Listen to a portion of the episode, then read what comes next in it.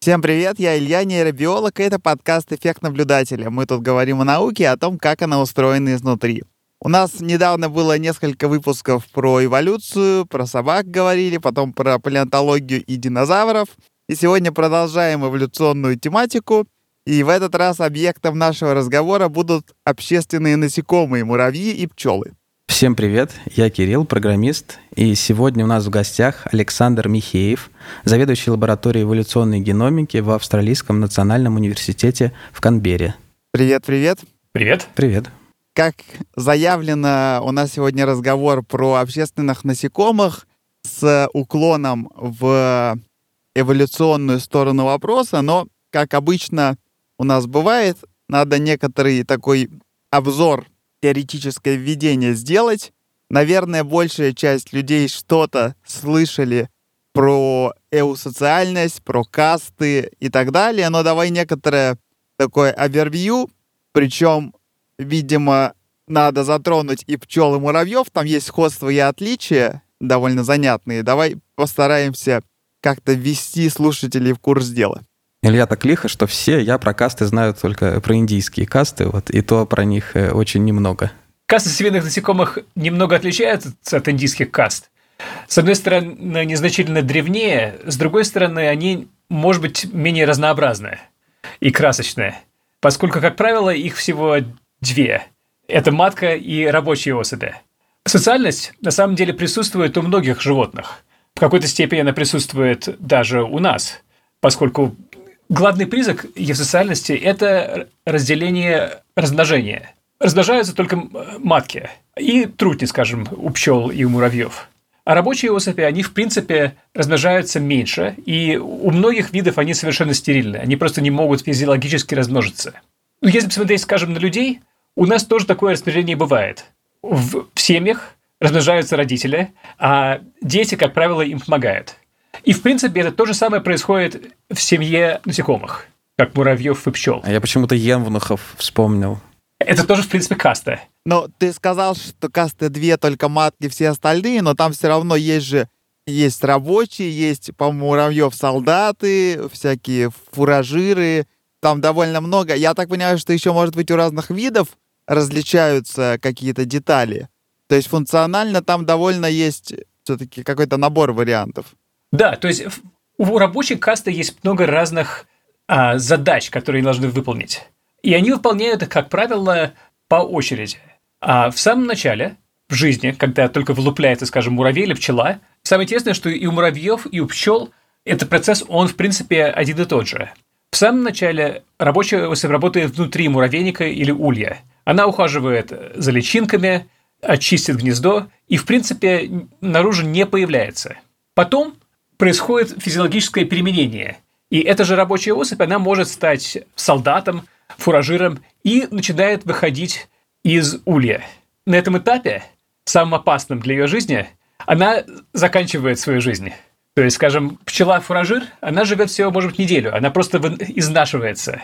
То есть эти разделения, они похожи, да, и у мур... потому что я, мне кажется, про муравьев больше слышал, про вот этих, про солдатов и про фуражиров я слышал про муравьев, а у пчел, то есть, тоже такое разделение есть, получается. Ну да, в любом сообществе, в принципе, есть какие-то ну, задачи, которые должно решать. Оно должно, скажем, находить трупы погибших особей и куда-то их убирать заниматься какими-то санитарными делами, охранять его от других видов, которые туда могут забираться, вести чистку и так далее. То есть все эти а, работы, они, в принципе, присутствуют а, у всех, и у пчел, и у муравьев, и у нас. То есть практически все, что делаем мы, делают и пчелы, и муравьи. И они решают эти задачи, в принципе, похожими способами. Есть муравьи, у которых есть физиологические различия между э, типами рабочих. Скажем, есть муравьи, например, листорезы, и там у них есть огромные особи, которые режут листья, еще большие особи, которые выступают в роли солдат, и они могут рубить на куски других муравьев, и крошечные муравьи, которые кормят грибки, которые скармливают листья, эти э, листорезы.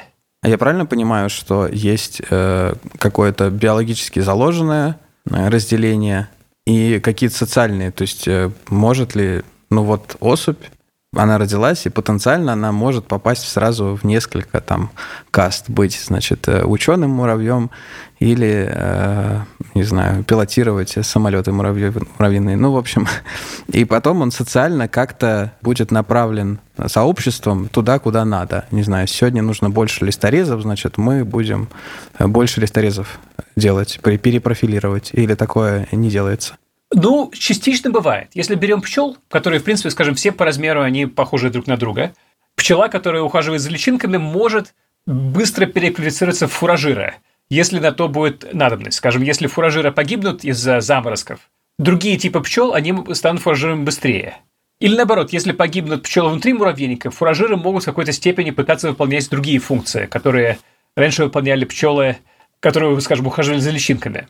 Если смотреть на тех же муравьев-исторезов, где есть разница в размере. То есть муравей и солдат, который превышает маленького муравья, ухаживающего с грибками на два порядка, он не может функционально заменить, или она а, не может функционально заменить другого муравья. То есть есть какие-то ограничения генетические, и есть еще ограничения, которые можно перебороть, если изменяется окружающая среда.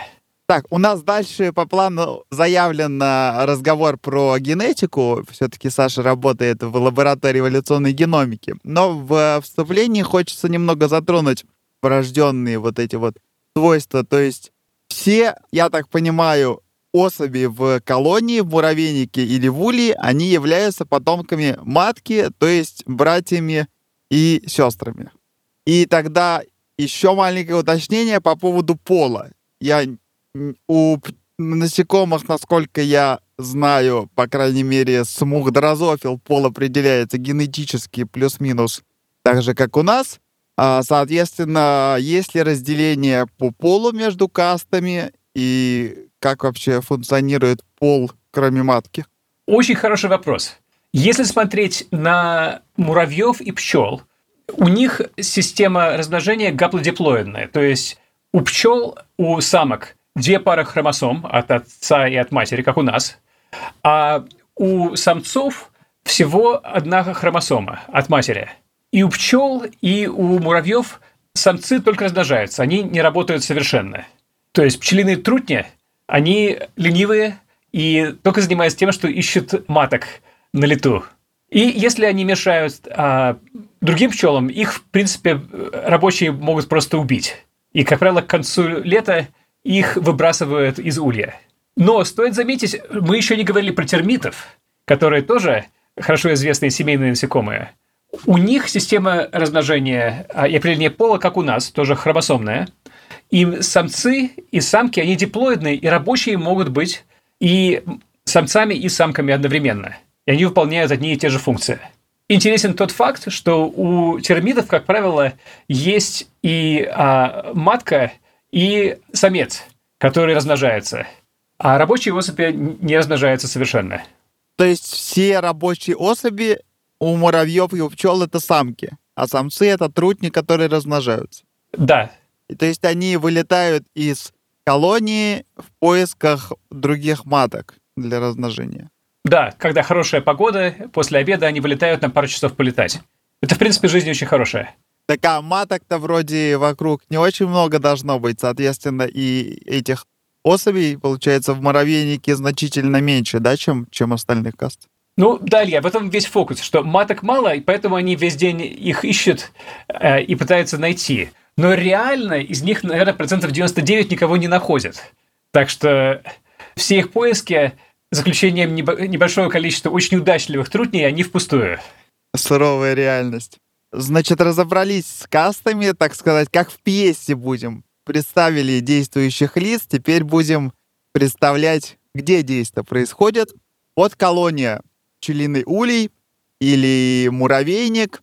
Удивительное, конечно, вообще природное явление.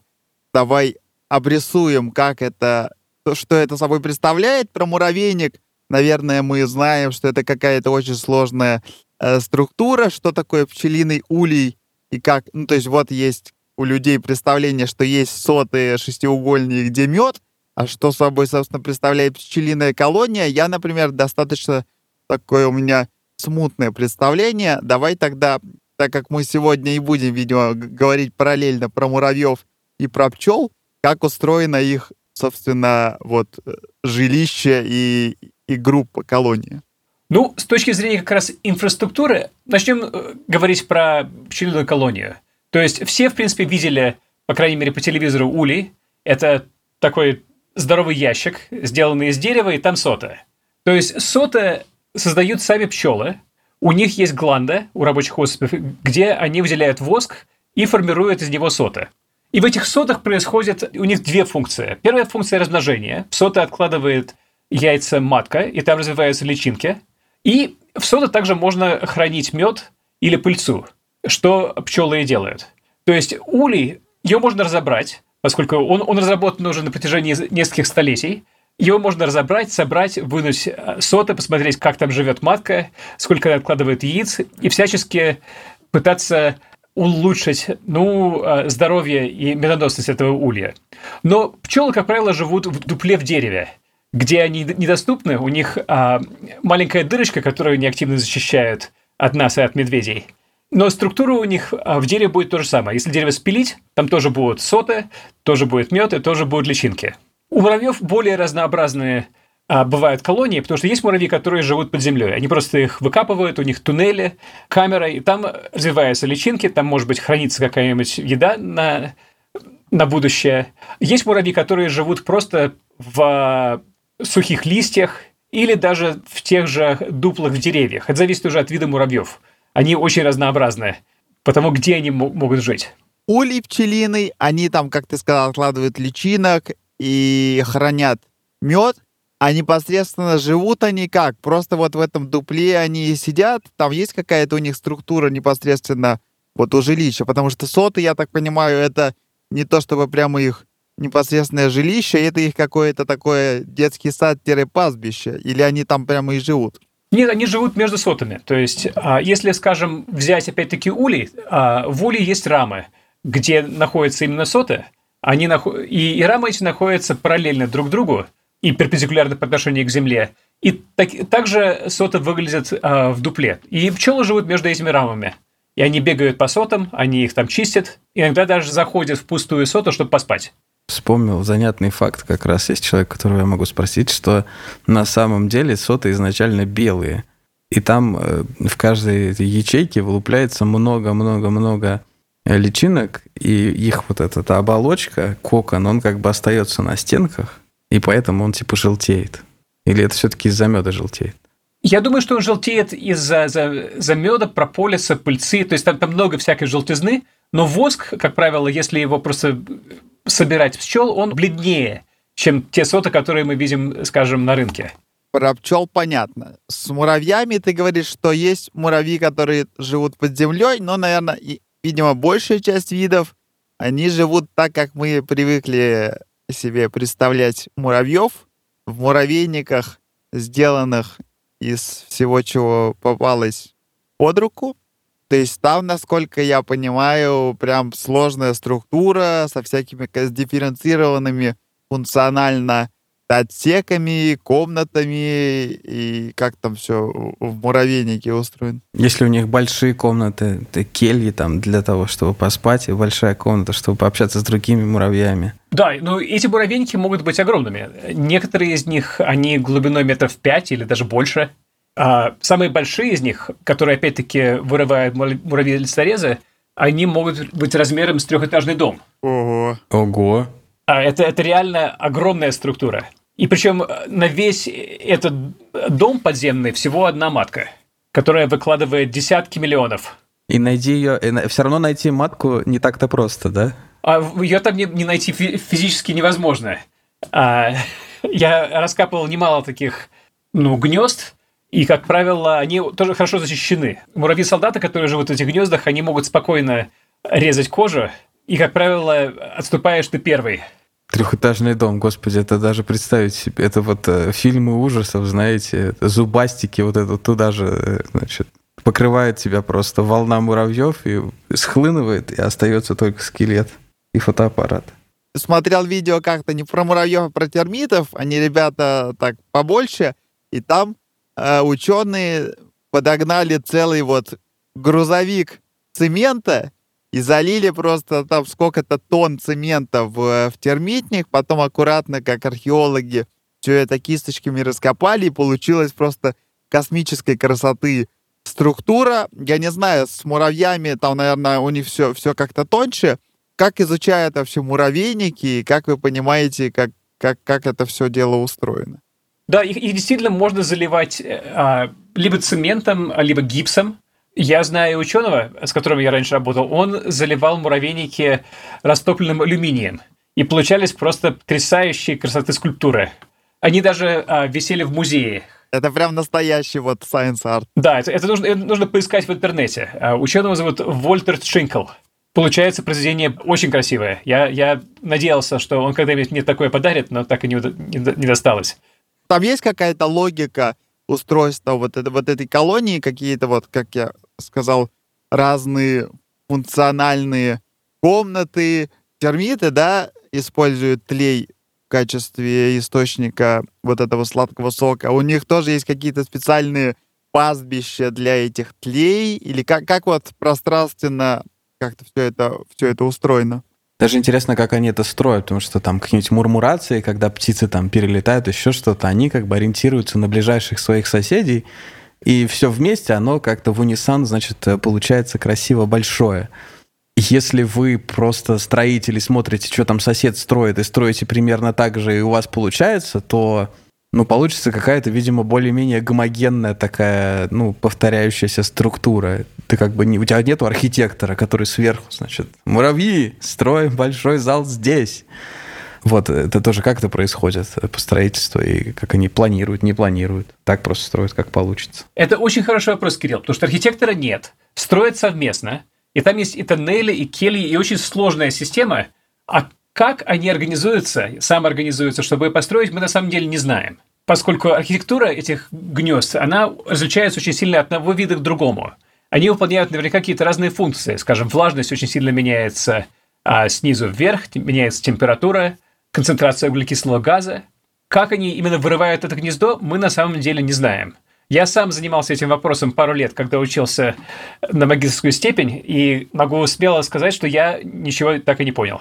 Ну, вообще, ну, мы должны как-то э, праздновать такие утверждения тоже, потому что в современном мире ты написал статью, что ты ничего не понял, ну, статья не вышла, и как-то, ну, ничего не поняли, и вроде как-то Непонятно. Но на самом деле это же надо тоже... Мы ничего не поняли. Это тоже классно. Есть место, куда... Не, расти. я написал, что я чуть-чуть понял, но... Ну, понятно, ты не можешь в кандидатской написать, что ты ничего не понял, правильно? Да, обычно в публикации нужно сказать, мы вот, вот, вот, вот столько чуть-чуть поняли, а вот столько мы вообще не поняли. Примерно так. Но, но этим вопросом занимается мало, потому что на самом деле это, это грубый труд. Нужно реально рыть огромную яму лопатой, как правило, под солнцем, и параллельно тебя жарят муравьи. Да, ты еще, наверное, одеваешься полностью. Это не то, что ты там палеонтолог, надел, значит, шляпу, э, удобный костюм и раскопал кость. Да, они, эти колонии, они где-то в лесу или прям в этих в степях, прериях, где можно прям, прям копать? Потому что в лесу, наверное, трехэтажный дом-то не, не выкопаешь. Да, лучше всего в песке. А, там, где я занимался исследованием, там был песок, его, в принципе, было относительно просто копать, но так или иначе, когда копаешь трехметровую яму, песок не песок, приходится хорошо попотеть. Так, а ты вот, мне прям интересно реально, как это работает. Как ты копаешь, потому что там же сложная система трехмерная вот этих ходов, и ты, вот ты взял лопату, ты копаешь, ты дальше увидел, что там вот какой-то ход, а дальше-то как? Вот вы копаете и копаете, это же надо какую-то целостную структуру в этом увидеть. Куда копать и что из этого получается? То есть, если, скажем, получить свою структуру, ее нужно залить гипсом в несколько этапов. Заливаешь верхнюю часть, параллельно рядом с гнездом роешь отдельную яму и заходишь сбоку, а выкапываешь то, что уже гипсом залил, а потом делаешь второй этап и так далее. Это такая достаточно кропотливая работа. И слой за слоем заливается. И слой за слоем, да, пока, пока весь процесс не закончится. Или если ты ищешь матку в, в этом муравейнике, точно такой же подход. Ты сначала пытаешься поймать ее сверху, берешь пару лопат земли, как правило, там ничего нет, и потом ты роешь параллельно рядом с гнездом яму и заходишь сбоку. И как ты матку находишь? Она прям, ну она, видимо, больше во много раз, ее прям можно вот найти саму матку, физически увидеть, что вот это здоровая матка? Да-да, то есть если, если систематически раскопать все гнездо, она в конечном итоге где-то будет, и тогда ее можно будет а, распознать на глаз и, и вытащить. И часто получается найти матку? А во сколько раз она отличается? Прости, насколько сложно матку распознать? Она прям конкретно, типа, в 10 раз больше? Или... Ну, она может раз... Я бы просто не увидел. Раза в два, раз в пять больше. Она значительно больше. Ого, То ну, есть с, да. с опытом ее распознать, просто найти ее в лабиринте туннелей и келей сложнее, особенно если мне какие-то из них засыпятся во время экскавации. Так, а тем более, если вы гипсом заливаете, то, получается, и матка может оказаться в гипсе, и все тю-тю. Вполне. Как правило, гипс и поиски матки – это несопоставимые задачи. Их нужно делать по-разному. Скажем, если хочется развести муравьев в лаборатории, то нужно поймать матку, личинок и принести их э, домой. А если хочется изучать архитектуру, тогда нужно, нужно чем-то заливать, вроде гипса. А какие-нибудь современные технологии, там сканеры, то есть можно ли это э, получить 3D-модель эм, всего вот этого, всех ходов, не разрушая их, и более точно получится, наверное. Я долго искал этих технологий, но, как правило, туннели муравьев, они очень а, маленького диаметра, и они плохо сканируются. Как правило, там еще есть а, корни, камни и всякий другой мусор, и распознать именно эти туннели, по крайней мере, мне такие технологии неизвестны. Если найдете, может быть, я вернусь к этой теме исследования еще раз. Но я за два года нарыл ям, кажется, на всю жизнь. А мы можем как-то взять и муравьев либо пометить, либо какие-то на них датчики нацепить. Я не знаю, насколько реально такого размера, потому что мне казалось, что я когда-то видел, типа, по National Geographic, но они, я, я не знаю, что там было реальное наблюдение, что они как-то это как будто представляли и реконструировали. Но мы можем как-то надеть датчик, даже, ну, не видеокамеру, но хотя бы трекинг сделать, как там вот эти муравьи в колонии передвигаются. Есть такие технологии у нас? Или пока нет? Пока нет. Мы можем пометить муравья, ну, что-то вроде маленького QR-кода, наклеить на нее. Но тогда они будут двигаться в двухмерном пространстве, потому что нужно, чтобы они были все время под объективом камеры. И тогда не будут ничего рыть. Если им дать возможность рыть, то они будут, опять-таки, рыть гнездо, но его нужно будет разрушить. Даже если его поставить между пластин стекла, это будет что-то приближенное к, к архитектуре, которую они используют а, ну, в природе, но упрощенный вариант. Ну, вообще, хочется надеяться, что технологии до этого дойдут, потому что уже нанороботы вроде обещают э, нам чистить сосуды от атеросклеротических бляшек, и, наверное, по размеру уже это примерно должно быть сопоставимо. Понятно, что исследование муравьев не финансируется так, как исследование атеросклероза, поэтому тут есть и такая сугубо финансовая, меркантильная сторона вопроса, но мне кажется, это будет прям прорыв, если мы сможем в реальном времени наблюдать 3D, как муравьи там в муравейнике перемещаются, и это много нам позволит понять не только про структуру, но и про экологию муравьев, как там все у них устроено, как они взаимодействуют. Это хочется до этого дожить, до, до таких технологий, до внедрения их. Я с большим удовольствием бы ими пользовался, а так я использовал саперную лопату. Это мы вот поговорили про, про наблюдение, ну, наблюдение и какой-то анализ такой. Но, насколько я знаю, и ты вот упомянул, что есть у нас и уже эксперименты, что мы можем колонию воссоздать в лабораторных условиях, чтобы для, за ней наблюдать в каких-то регулировать, наверное, какие-то условия, и там можно как-то уже сканировать это все дело. Как это устроено? Вы приносите туда кучу хвороста и даете муравьям, из чего строить муравейники? Или как? Вот вы принесли матку в лабораторию, и, и что дальше? Как правило, в лаборатории муравьев содержат в очень искусственных условиях. Им не дают ничего рыть, э, их просто э, кладут в какой-нибудь влажный контейнер и кормят.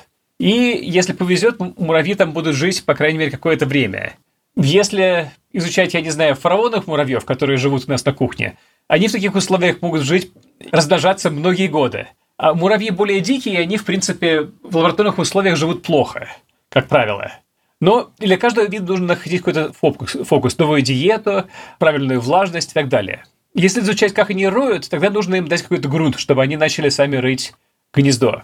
Но опять-таки без а, каких-то сканеров его нужно будет разрыть, чтобы понять, что они сделали, что тоже э, сильно ограничивает возможности. То есть по факту удобство только то, что душ рядом. Да, да. В лаборатории. А так то же самое. Та же самая лопата и, и все по Ну, гнездо будет поменьше, так что, может быть, будет совок.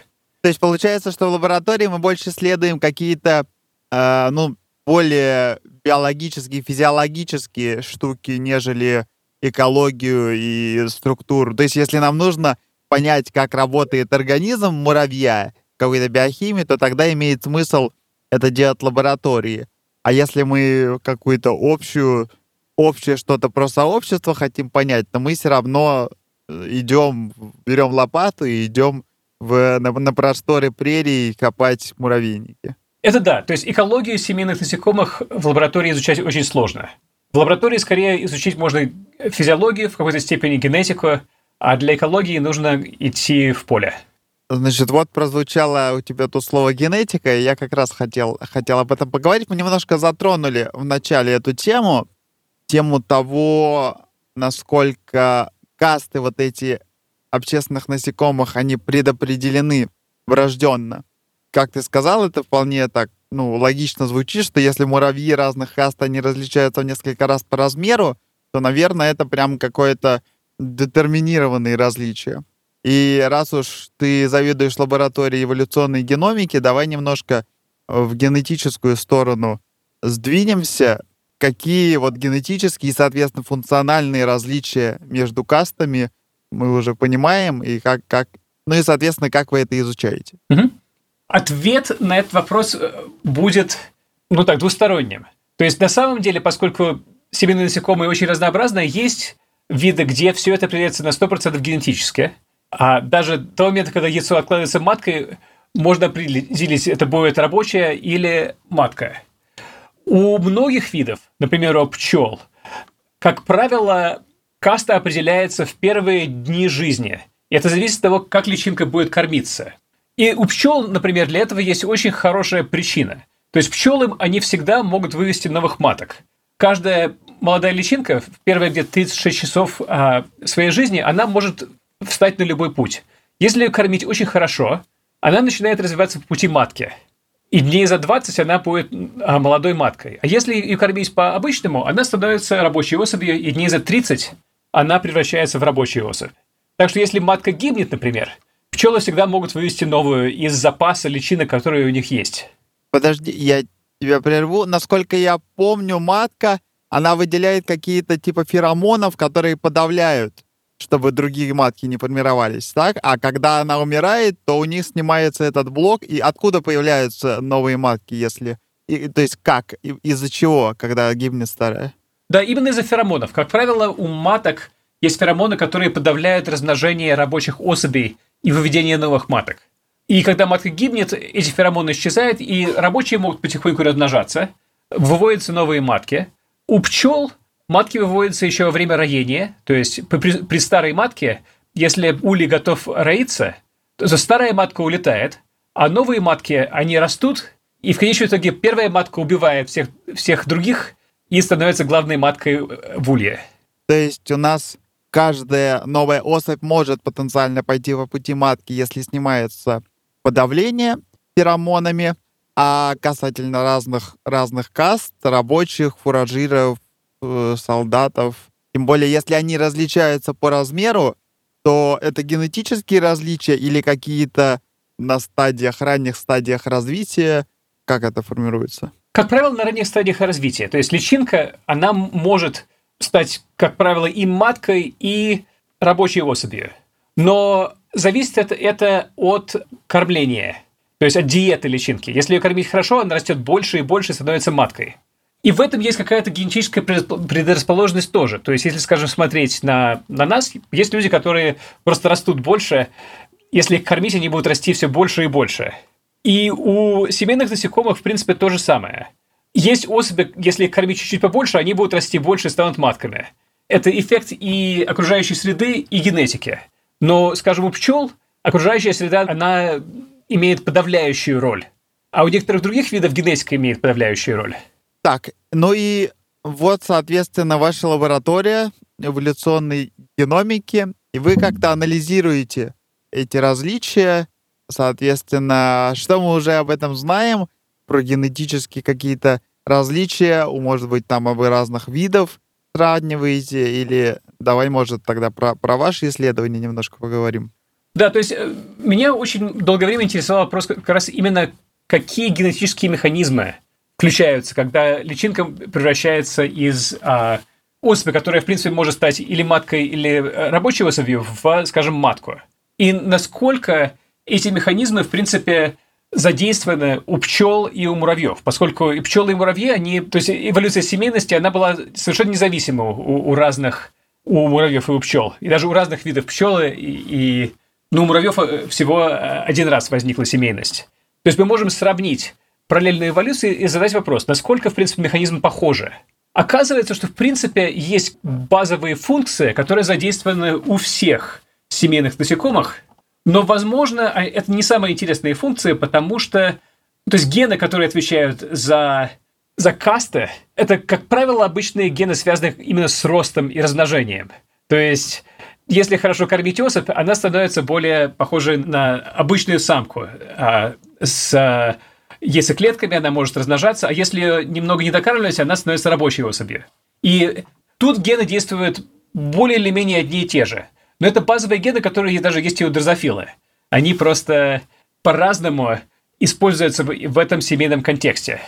А мне сейчас вот еще интересно стало, мы там мы можем на некоторых людей посмотреть или еще что-то, когда выделяется какая-то каста, и они начинают существовать как бы параллельно друг с другом, две касты, то некоторые признаки, типа там э, темнота цвета кожи или еще что-нибудь, оно начинает прямо явно отличаться. Мы прямо видим, что вот этот человек из одной касты, это человек из другой касты.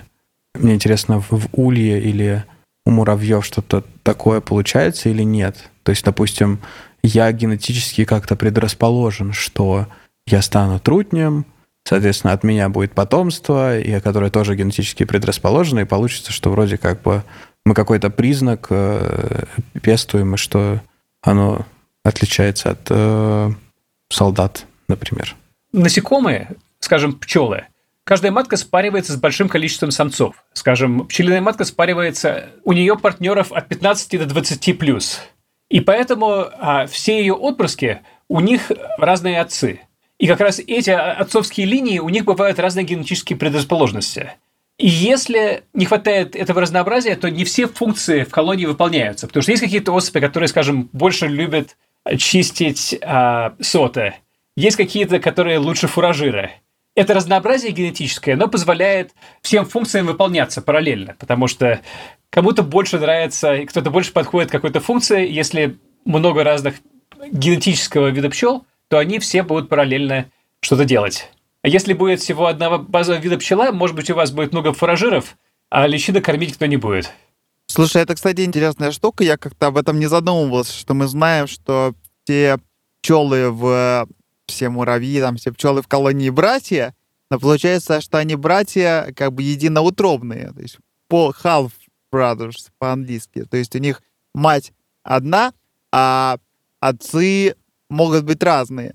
Соответственно, важная штука, наверное, которую нельзя не затронуть, говоря про вот общественных насекомых, то, вот, о чем много Докинс рассуждает в своих книгах, про то, что муравьи, которые, ну вот особи, которые не размножаются, они заботятся о других особях в колонии, потому что они их как бы генетически они им настолько же ближе, как будто бы это были их дети, поэтому с эволюционной точки зрения им э, выгодно заботиться о своих братьях, для того, потому что они несут их гены. Таким образом, они вместо заботы о детях заботятся о своих генах в братьях. Такая вот э, идея за эосоциальными животными. Но я вот подумал, если ты говоришь, что э, матка спаривается с несколькими разными самцами, то получается в этой колонии есть э, единоутробные братья с разными самцами, а есть э, ну, настоящие родные братья, у которых общие отцы, у них, соответственно, у тех 50% общих генов, а у этих 100% общих генов. Это накладывает какой-то вклад, вносят в то, как они э, себя ведут в контексте вот заботы и участия вообще вот в, в уле. Очень хороший вопрос, Илья. А, его много изучали, потому что интуитивно казалось бы действительно, если есть единотробные сестры, как, скажем, в, в пчелином улье, то они вроде как должны друг другу помогать. Скажем, если будет новая матка, то им выгоднее, чтобы матка была одна из них, а не каких-то других а, особей. Но все эти исследования сводятся к одному, что на самом деле генетически они не, не могут друг друга распознавать. То есть а, в семье они распознают себя как а, общество, у них есть распознавание свой-чужой, а более тонкого распознавания, оказывается, у них нет. Хотя причин для того, чтобы оно было, есть. А вот как про матку, я, я сейчас тоже интересный вопрос. Значит, вот у нас умирает матка. И все вместе мы должны решить, кого мы будем кормить. Или мы просто кормим всех подряд, и тот, кто наелся, тот и становится маткой. Если говорить про пчел, то есть это, эта проблема решается по-разному у разных насекомых. То есть некоторые муравьи, если матка гибнет, то все, а, кайдык, и, и все они гибнут вместе. У пчел они начинают кормить сразу несколько личинок, и чтобы у них развивалось параллельно, я не знаю, может быть, полдюжины, а то и больше. Они их как-то выбирают или как? Вот, э... Они просто берут те личинки, которые на, на нужном стадии развития, и параллельно дают им развиваться, и тогда начинается очень жестокая гонка среди потенциальных маток. Они стараются друг друга перегнать, потому что матка, которая первая вылупляется, она своим жалом убивает всех других личинок, которые могут с ней конкурировать в будущем. А если параллельно вылупляются две матки, то у них а, начинается дуэль насмерть. И в конце концов остается всего одна. По сути, выбирается как-то плюс-минус рандомно, и потом э, кто выжил, тот и молодец. И королевская битва. Да. Или, или из тех, которые более здоровые. Они смогли быстрее развиться, победить во время дуэли. Не совсем рандомные, это матки, отобранные по другим каким-то критериям. По живучести, по силе – смотрел твой внушительный список публикаций, и у вас довольно разнообразные направления исследований в лаборатории, и в том числе там есть такая близкая мне тематика, как микробиом, симбиотические микроорганизмы в вот этих насекомых. Так как я занимаюсь вот то, что касается питанием, диетами и связи с психическим здоровьем, конечно, там очень много важная часть этой истории — это кишечная микробиота. И я вот на там, конференциях, каких-то школах, где я бываю, есть люди, знаю, которые занимаются вот этим микробиомом, например, у мух дрозофил, ну, классического объекта генетики со времен Моргана. Вот. Про то, что с микробиомом у пчел, я не знаю, честно говоря, ничего, поэтому интересно обсудить. Видимо, тоже вы как-то сравниваете его у разных каст, у маток и у рабочих особей. И то есть, если вот мы поговорили про генетику, теперь вот один из факторов негенетических различий, видимо, это э, вот эти симбиотические микроорганизмы. Что про это мы знаем? Микробиом как раз именно пчел, он достаточно хорошо изучен, потому что он во многом необычен и очень интересен, даже более интересен, чем микробиом многих других организмов. Сейчас я это попробую доказать. То есть, если смотреть на, на микробиом, скажем, мухи дрозофилы, она, в принципе, как правило, просто его собирает из окружающей среды. Да, есть какие-то виды, которые в ней живут лучше, чем другие, но, в принципе, у нее микробиом не очень стабилен. В отличие от дрозофилы, микробиом пчел передается от одного поколения в другое. Микробы, которые живут в их кишечнике, они очень сильно отличаются от тех, которые можно найти в окружающей среде. У них даже есть какие-то пары необычных родов бактерий, которые живут только среди пчел. Сам микробиом пчелы, он очень прост. Главных разновидностей может быть всего дюжина. И в отличие, скажем, от нашего микробиома, где огромное количество видов разных бактерий, их всех не пересчитать. У пчел их, в принципе, измеримое количество, и причем из этой дюжины всех их можно расти в чашках Петри и с ними оставить эксперименты, что очень удобно. И все эти бактерии, поскольку они очень специализированы, они имеют какие-то особые функции в жизни пчелы. Так что если ими манипулировать, то сразу видно, какие-то у них появляются сильные эффекты. Они, завис... они от... Некоторые из них влияют на иммунную систему, некоторые на переработку сахара и так далее и тому подобное. То есть они как-то коррелируют функционально с функциональными разделениями каст и, соответственно, раз... различаются у разных видов вот да, они различаются у каст. Они различаются даже у разных как-то рабочих а, типов, скажем, у фуражиров разные микробы от а, пчел, которые занимаются кормлением личинок. У маток а, немного отличается микробиом. У трутнев я даже не знаю. Наверняка кто-то занимался микробиомом трутнев, но я просто как-то литературу даже не читал. Э, трудни не сильно интересуют а, биологов. Они как-то мало изучены по сравнению с а, самками. Так а мы можем из микробиома что-то понять, то есть э, выделить какие-то данные, не знаю. Допустим, вот у нас есть роение, рой разделяется, и, соответственно, наверное, микробиом тоже как-то мигрирует, да? Можем ли мы, может быть, какие-то понять, может быть, как двигается рой, да, по, там, я не знаю, континенту или еще какие-то вещи, исходя вот из микробиома? Я думаю, что да. Пока это никто не сделал. Я, на самом деле, уже несколько хотел бы провести такой эксперимент, посмотреть наследуемость микробиома как раз от улья к рою и насколько он передается таким способом. Потому что он, он, он явно передается, но как-то руки меня все не доходят. Ковид помешал, тем более. Но это, это очень хороший эксперимент, который точно нужно поставить. Я еще тогда про эксперименты. Если возвращаться к параллелям с э, более классическими экспериментальными животными вроде грызунов, то для того, чтобы понять, зачем что-то нужно, самый простой способ — это либо сломать, либо каким-то образом поменять. Э, если мы изучаем генетику, то мы можем либо сделать то, что называется нокаутных мышей, мы можем взять какой-то ген, у мышей его сломать и посмотреть, что, что будет. Э, если говорить о микробиоме, то сейчас активно очень используются э, germ-free мыши, которые рождены кесаревым сечением без, соответственно, микробиома врожденный, и можно смотреть, как у них куча нарушений, там и психических, и, понятно, метаболических. Есть что-то подобное э, с насекомыми. Я, честно говоря, не знаю, умеем ли мы делать нокаутных муравьев или пчел, можем ли мы как-то влиять, моделировать их микробиом, что вот с экспериментальной стороны вопроса? Нокаут делать сложно. И тут как раз мешает семейность насекомых, поскольку большая часть особей рабочие, которые по определению не размножаются. То есть, если сделать из них нокаут, он с этой особью погибнет. Поэтому нокауты в семейных насекомых работают очень плохо. То есть, э, их пытаются сейчас развить, но это очень сложная работа. С другой стороны, вырастить пчелу без микробиома – это тривиально. Когда пчела вылупляется из куколки, у нее микробиома нет. Она полностью переорганизует кишечник – и в новом кишечнике у нее нет микробов совершенно. То есть мы можем сказать, что будет с пчелами без микробиома. И, как правило, их что-то может колонизировать, но э, у них состояние здоровья будет очень плохое.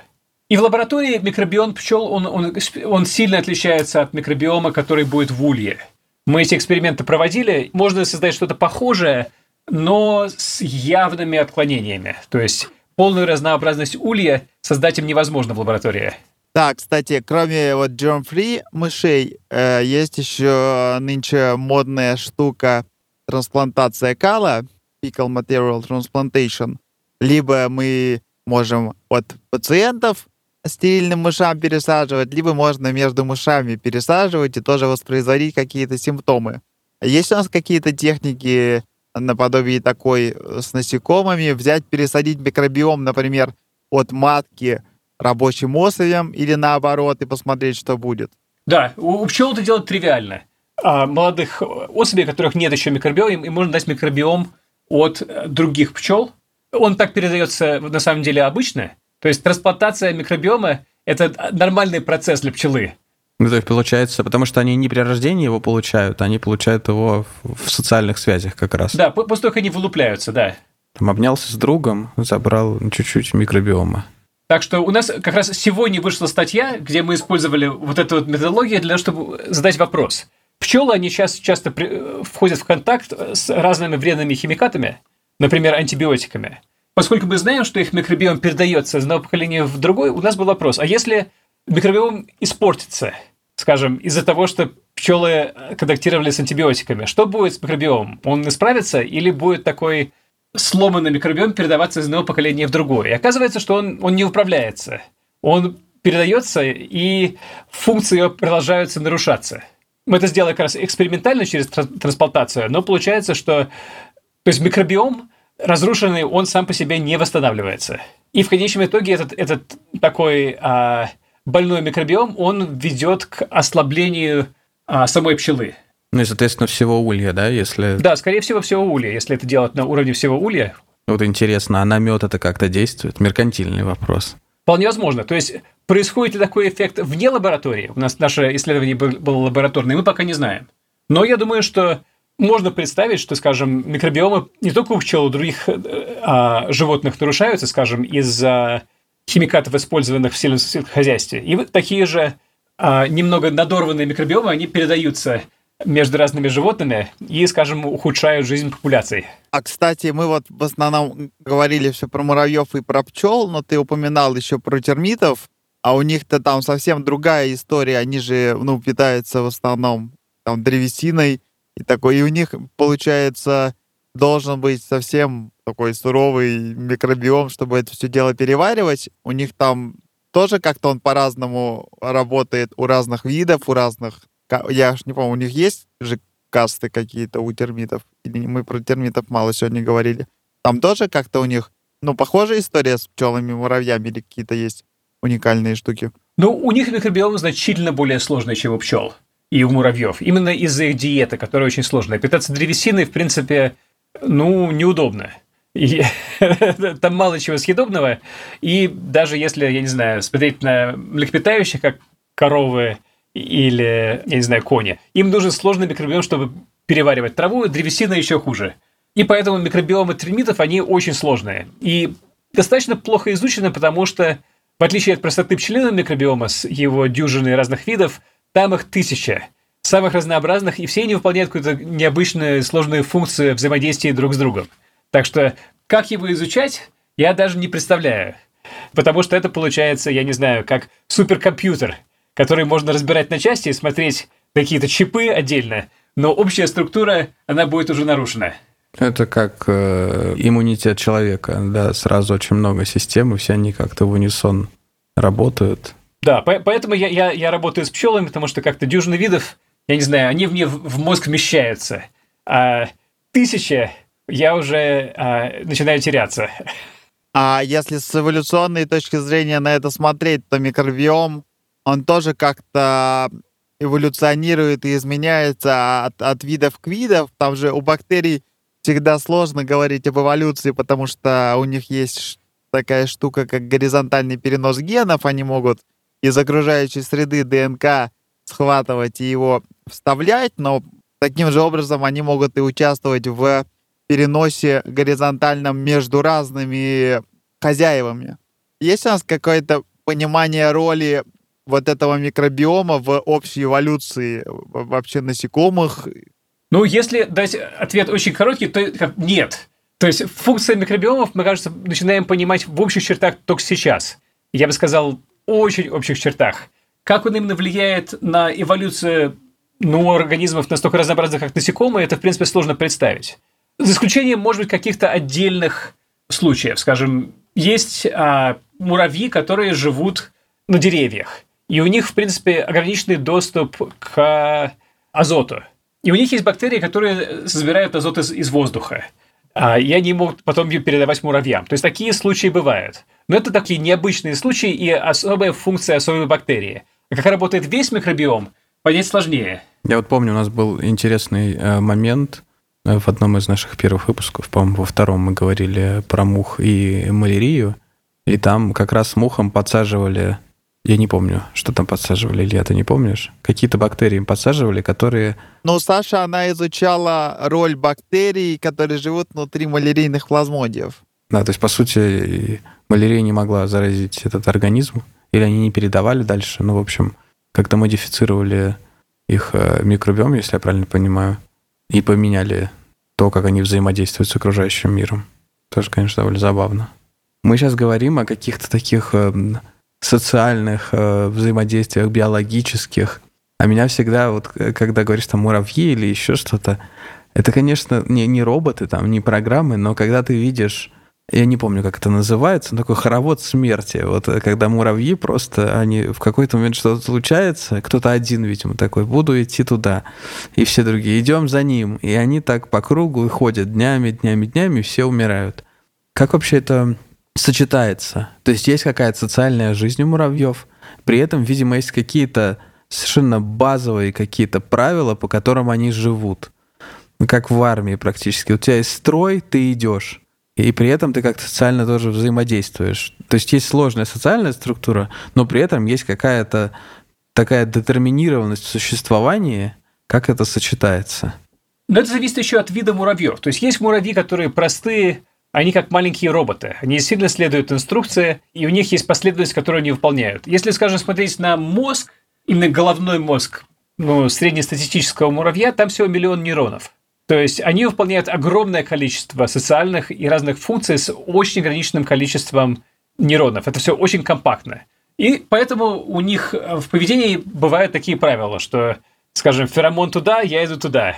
Бывают такие сбои, что они могут зайти в хоровод смерти и потом погибнуть. Ну, такие случайности бывают, но, но они редки, потому что если бы они так постоянно попадали в такие хороводы, то муравьи бы просто исчезли. Но, как правило, они, то есть все их, их правила, они самокорректирующиеся.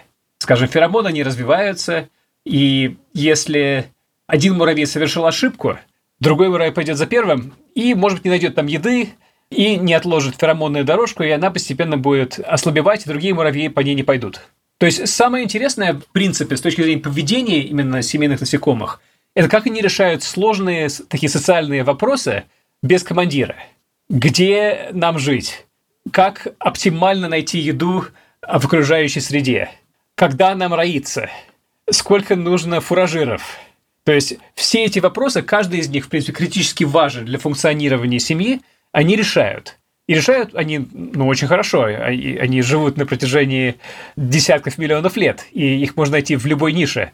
Но как они решают эти вопросы? В принципе, мы знаем, опять-таки, только частично, только на одиночных примерах. То есть, видимо, поскольку у них такая какая-то антихрупкость талиба, что ли. У них э, очень много маленьких каких-то штучек. Кто-то может ошибиться, но все вместе мы как бы сила. То есть там, не знаю, кто-то говорит, будем строить здесь. Подходит следующий, говорит, ну, вроде нет. А если был другой вариант, что мы будем строить здесь, второй подходит, да, хорошее место, третий, да, нормально. Они уже потихонечку там начинают строить. Это в таком формате как-то происходит? Да, я могу привести пример, который очень хорошо изучен моим бывшим научным наставником когда я был университетским студентом, он изучал вопрос, как пчела находит место, где жить. То есть рой пчел, а, когда он вылетает из, из ульи, он, как правило, висит на, на, на ветке и какое-то время пытается найти место для постоянного жительства. У времени на это решение очень мало. Может быть, дня три, потом у них кончается еда. И они не могут на этой ветке висеть, в принципе, очень долго. Задача в том, что большая часть особей, она будет висеть они наполнены медом, и они не будут искать потенциальные жилища. То есть из всего роя, может быть, только 2% пчел а, задействованы в поисках нового жилья. Из этих 2% большая из них часть не посещает все возможные варианты жилья. Может быть, они находят одно дупло, но у них нет возможности как-то сравнить все потенциальные варианты. Тем не менее, рой фактически всегда выбирает правильное дупло – после окончания этих двух-трех дней. То есть, если им, им дать экспериментально несколько вариантов, они всегда выбирают правильный, более подходящий по объему, по расположению. И как они решают эту задачу? То есть им нужно убедить всех пчел полететь в одно направление, в одно время, в место, где из них 99% ни разу не были. Решить это правильно. И они это делают следующим образом. Каждая рабочая особь, если она находит дупло, она, она возвращается – и она начинает танцевать на раю, и другие рабочие особи, они, если, если танец очень такой заводящий, они полетят разведывать дупло. Другие пчелы, если им тоже нравится дупло, они возвращаются и тоже танцуют. И чем больше танцует пчел, то есть каждая пчела сама для себя решает, насколько ей нравится дупло. То есть если первый понравился, а второй нет, вторая не будет танцевать. Если третий не понравилось, иногда танцы в конечном итоге кончатся. А если нравится многим – то танцы усиляются. И в конечном итоге все танцы направлены на одно дупло. И когда такой консенсус начинается, то все пчелы взлетают и туда летят. Вот это, я понимаю, демократия. Это не унылые, не унылые урны вот эти. Это просто такой Болливуд стайл. Э. Настоящая демократия, да. И тут есть очень важный принцип, который, в принципе, очень сильно отличает пчел от людей в положительную сторону пчел. Все пчелы, когда они находят дупло, они танцуют какое-то время, а потом прекращают. Даже если оно им очень нравится, они дальше дают слово другим. Замечательный пример. Ну, правда, идеальная демократия. Да, представляешь, кто-нибудь придумал, да, что... Ну, даже непонятно, можно ли как-то сломать эту систему. В принципе, нет, они же все летят, проверяют, нравится, не нравится, потом уже прилетают и, значит, танцуют каждый. Реально свой камешек каждый, значит, бросает. Да, то есть, то есть каждая сама решает насколько ей нравится дупло. Если всем, все, кто туда слетал, всем понравилось, значит, скорее всего, место хорошее. А, вот, подожди, например. Но, но может быть такое, что... Ну, это странный, наверное, пример, наверное, это нереально. Но что половине, допустим, не понравилось, и 30% таких аутсайдеров. Ну, не нравится нам форма, не та, некомфортно. И они что, отделяются или что? Или они, ну, ладно. Мы не согласны, но хорошо поскольку все в конечном итоге больше... То есть, если 30% нравится другое дупло, все пчелы перестают танцевать за дупло, которое, за которое они голосовали. Так что те энтузиасты, скажем, дупло А 30%, дупло Б 70%, энтузиасты дупло А в конечном итоге перестают танцевать, а дупло Б начинает выигрывать. И потом все начинают танцевать за дупло Б. Может быть, за очень небольшим количеством. То есть они конформисты такие, да? Они видят, что большинство за дупло Б, и они сразу переобуваются в воздухе. Нет, нет, они просто, они просто каждая пчела, она дает свое мнение, но потом она вежливо молчит и дает время, чтобы другие э, составили свое мнение. Так что если у нее мнение ошибочное, она его не толкает. Да, это, конечно, очень тонкий лед. Вот эти аналогии прям на людей, наверное, не стоит прям делать. Нет, на самом деле стоит. А, как раз а, Том Сили, который проводил этот эксперимент, он написал книгу, которая называется «Пчелиная демократия». Очень советую почитать. И он нашел в США, в штате Нью-Гэмпшир, там есть как раз а, формат а, собрания, Town Hall Meeting, где они используют систему решения вопросов, очень похожую на пчелиную. Ну, в каком-то смысле да. То есть, если у тебя есть какие-то простые акторы, которые там могут только проголосовать «да», «нет» или что-то еще сделать, то, наверное, смотреть на насекомое не самый э, плохой вариант, потому что он тоже достаточно прост, а вместе э, структура, которая работает. И работает уже долго, и эволюционирует, и как-то не умирает. Значит, что-то правильно делают. Да, и может, Кирилл, ты, ты знаешь на это больше. Я, есть целая серия алгоритмов, которые основаны на поведении семейных насекомых и пчел для решения задач, как раз а, распространенных на большое количество, скажем, компьютеров, и которые пытаются синхронизировать их действия одновременно.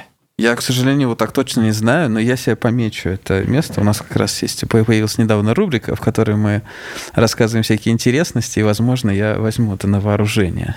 Вообще, так-то, если вспоминать книжки Докинза, он обычно говорит, что если в каком-то месте можно смухлевать, то найдется кто-то, кто смухлюет. У него там эта вся теория игр прям с цифрами э, разбирается про ястребов и голуби. Но мне кажется, здесь важный фактор, что это все братья и сестры, и им, получается, ну, нет никакого эволюционного резона мухлевать, потому что в конечном итоге благо колонии — это благо каждого. В этом, наверное, их преимущество на, над людскими сообществами, что у людей... Нельзя себе соту побольше сделать, да? С несколькими комнатами, с хорошим видом. Это да. То есть в конечном итоге правильное решение всего семейства, оно, оно идет на пользу всем. Я хотел под конец а, спросить, Александр, может быть, есть что-то, что люди как бы понимают неправильно или какая-то вещь, э, которая совершенно поразительна для каждого, кто это слышит, вот про социальных насекомых. Есть что-нибудь такое? Стереотипы про насекомых? Не знаю. Ну, самый главный стереотип – это что а, все а, муравьи – это парни. Хотя на самом деле все рабочие особи муравьев и пчел – это женские особи. И это можно хорошо запомнить, потому что жало – это, в принципе, модифицированный яйцеклад, который присутствует у самки. И поэтому трутни жала нет. Трутни можно взять, сунуть в рот, он физиологически ужалить тебя не сможет. Здорово, получился очень интересный э, разговор, особенно меня как ученого и, наверное, коллег очень вдохновляют разговоры, что много еще загадок в этой области, что мы практически ничего не понимаем про роль э, микробиома, еще там целое непаханное поле, конечно, работы. Если молодежь кто-то нас слушает, то вот эта область совершенно восхитительная, и часто это, наверное, распространенная история среди популяризаторов науки. Мы вот общаемся с самыми различными учеными в подкасте, и не буду скрывать, что частенько завидую я коллегам, кто занимается. Я тоже занимаюсь интересными штуками, но часто думаю, эх, какой все-таки интересной темой человек занимается, прям радостно. Так что молодежь дерзайте, если кто-то хочет заняться муравьями, пчелами. Это совершенно восхитительная тема. Явно не пожалеете. Саша, спасибо огромное. Получился просто космически интересный разговор. Много о чем поговорили. Всем слушателям спасибо за внимание. Приходите к нам в телеграм-канал Observer Effect. Подписывайтесь на подкаст на всех платформах. Ставьте нам всякие лайки, рассказывайте про выпуски друзьям и знакомым. Предлагайте какие-то темы, задавайте вопросы. И до новых встреч. Пока-пока. Пока. Большое спасибо за приглашение и за очень интересную беседу.